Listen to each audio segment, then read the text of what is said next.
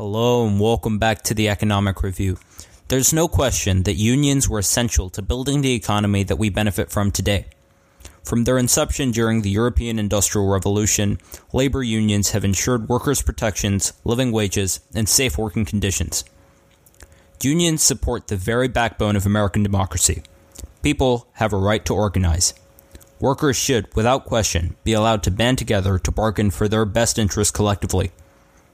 The problem that so many naysayers attribute to unions are not because of the union's existence, but rather because of their relationship with the government. In the early 1800s, many American states viewed unions as illegal organizations, conspiring to disrupt commerce or harm employers.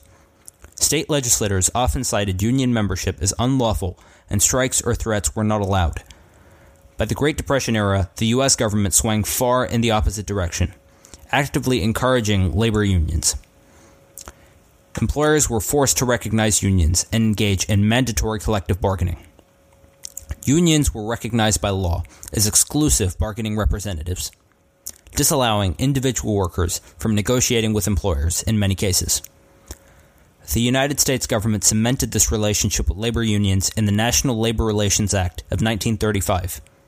The Labor Management Relationship Act of 1947 did a bit to undo these harsh terms, such as outlawing closed shops and allowing individual states to outlaw union shops and their agency shops. Unions are an enduring part of the workers' rights movement. Today, more than a third of public sector of the public sector workforce is represented by unions. According to social philosophy scholar Ernest van den Haag, unions give workers a feeling so often lacking in our life of participation, of solidarity with fellow employees, and of community. This feeling is not generated by simply working with others. It is created when unions succeed in providing these fringe benefits, tied to the job and common leisure activities for their members. The debate here is not whether unions can be successful. Rather, should they enjoy government protections when so many fail to provide these promised benefits to their members? 27 states have decided that they should not, as evidenced by their operation as right to work states, prohibiting union security agreements between employers and labor unions. In 2018, the U.S. Supreme Court issued a ruling that government employee unions cannot require represented workers to pay union dues or fees. The landmark case Janus versus AS, AFSCME determined that union fees in the public sector violate the First Amendment right to free speech, overturning the 1977 decision in Abood versus Detroit Board of Education. Plaintiff Mark Janus, a public sector employee in Illinois, challenged a state statute that required public sector employees to pay agency fees. Agency fees, meant to cover the costs of collective bargaining for all employers, were mandatory despite non union members having no say in the representation they were forced to pay for. Janus highlighted and summarized how labor unions receiving federal protections is a blight on our economy. Janus brought to light the most significant failure of labor unions that shelter under government protections. They have no intentions or requirements to work for the best interests of all those whom they represent. Government protected monopolies of unions pigeon, pigeonhole workers into one representative body. Workers cannot advocate and bargain for themselves directly with employers, nor form another partnership that better aligns with their needs. Van den Haag points out unions do not always benefit members. Some workers feel that they are better off on their own. Others represent specific union practices or policies, or the cost of membership. Wherefore, quite a number of workers resist unionization. They are often pressured and sometimes legally compelled to join unions if they want to keep their jobs. The reason for the intense pressure and government support of unions is simple the almighty dollar. A brief submitted by the Competitive Enterprise Institute in the Janus case revealed staggering information about labor union political spending.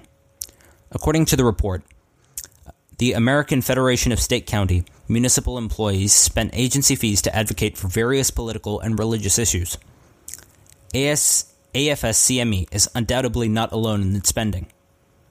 The Center for Union Facts review of annual financial disclosure reports for 2010 to 2017 unveiled that labor union political spending amounted to about $1.3 billion. These billions went to funding political activities, activist groups, media organizations, and nonprofits. The Wall Street Journal reported that in 2012, the political spending by labor unions jumped significantly in the month before federal elections in 2006, 2008, and 2010. The National Education Association and the American Federation of Teachers are consistently among the organizations that contribute the most money to candidates and political groups. The NEA was the most significant public sector union contributor in 2020, shelling out nearly $48 million in total, of which over 3 million went directly to political candidates or parties. Renowned political writer Dan Walters said of California union spending Labor's ever increasing political influence, from the smallest school district to the legislature and statewide offenses, including the governorship, is an uncontested fact. This type of spending might be more palatable if all union members were aligned with a specific political candidate or issue, and their money was going to causes that directly represented their beliefs and needs. But given that that's largely not the case, political spending by unions, regardless of which for, of for which side, detracts from unions' primary purpose and ceases to be representative of all of their members' best interests. Overspending on unrepresentative politics isn't the only issue with providing government protections to unions. Many unions are rampant with overspending in other areas too. In 2016, the, Uni- the Service Employees International Union spent funds on activities such as $400,000 on staff meetings and training at DC's luxurious St. Regis Hotel, $33,000 for a single night of catering, $10,000 to a Capitol Hill bar, and high six figure salaries to union presidents and administrators. In these cases, it is paramount that workers have the ability to walk away from unions they feel are wasteful and instead create or join another to better serve their interests. Catering, bar tabs, and expensive event spaces do little to improve the average worker's life. And if they feel as though a union is no longer beneficial to them, they should not be required to stay in them. Union expert Walter Urichwa says the union voice is often out of sync with the voice of members. The way the union spends money serves as an effective silencer. There are union members from coast to coast fighting their own unions to stop the extravagant spending and the spending of union dues and agency fees on political activities and other issues not related to the collective bargaining process. Supporters of unions will likely cite the excellent work unions have done in the past and I'm not here to debate their historical influence. But, under, but unions under the shelter of government can simply no longer be as effective as they once were. There have undoubtedly been significant improvements in working conditions facilitated by unions. OSHA ensures workplace safety. We long ago won the right to a five day work week. Overtime is generally properly compensated. However, many of the w- victories that unions do a- achieve end up having adverse impacts on certain union members, who often have little to no recourse. Take, for example, a union winning higher wages through striking and bargaining. Van den Haag points out when unions benefit their members by obtaining higher wages, the money cannot come out of the profits of employers, although members are encouraged to believe that it does. The money for raises comes from A. Higher productivity, which places more stress on workers, higher prices for whatever the workers are producing, which results in fewer sales, leading to lower employment. Either way, union members get higher wages not only at the expense of workers who do not get or do not get to keep jobs because of lower sales and less production. These workers remain unemployed or have to go into lower paying, non unionized jobs. Many union workers who are not happy with their wages to begin with can end up losing their jobs. Government protections for such unions end up leaving them with no checks or oversight, and no one can challenge the efficacy of their actions. Unions likely could have continued on a trajectory that represented willing members' interests should the government protections have ceased to be implemented. John Hoerr was saying it as early as 1991. U.S. unions must reinvent themselves, much as some companies are trying to do. The U.S. industrial relations system cannot be reinvigorated unless unions carve out a new role for themselves. They must develop a vision of how workers should shape technological and social revolution that is transforming the workplace. They must identify new leverage points for union influence. Finally, they must improve their own human resources to help put labor's new vision into practice. Unfortunately, because of the chokehold, unions have been unable to adapt. Regulation and intervention in what should be a free market venture have prevented unions from functioning the way any enterprise should, responding to its customers' demands. Instead, unions are bogged down by collective bargaining that rarely results in meaningful change for the workers.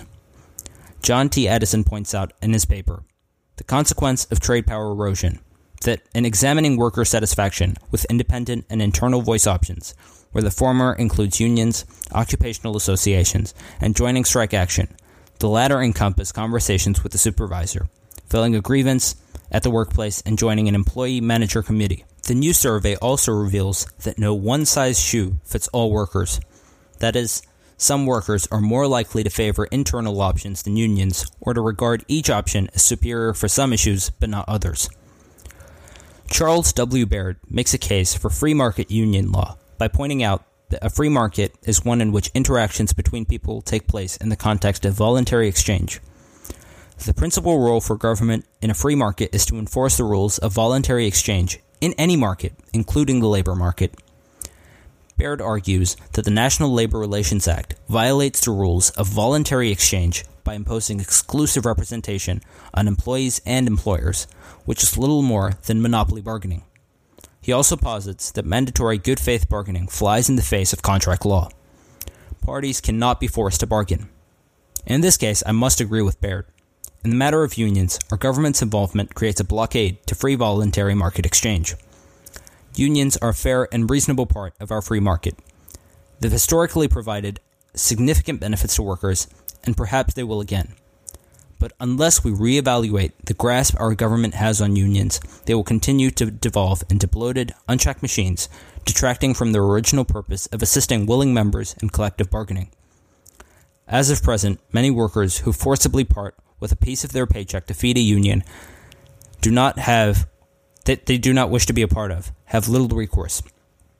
Of course, workers who choose to leave their unions willingly opt out of any potential benefits that membership offers. The point is that they should have the choice to make that decision for themselves. Thank you so much for listening to the Economic Review. We'll be back soon with the latest.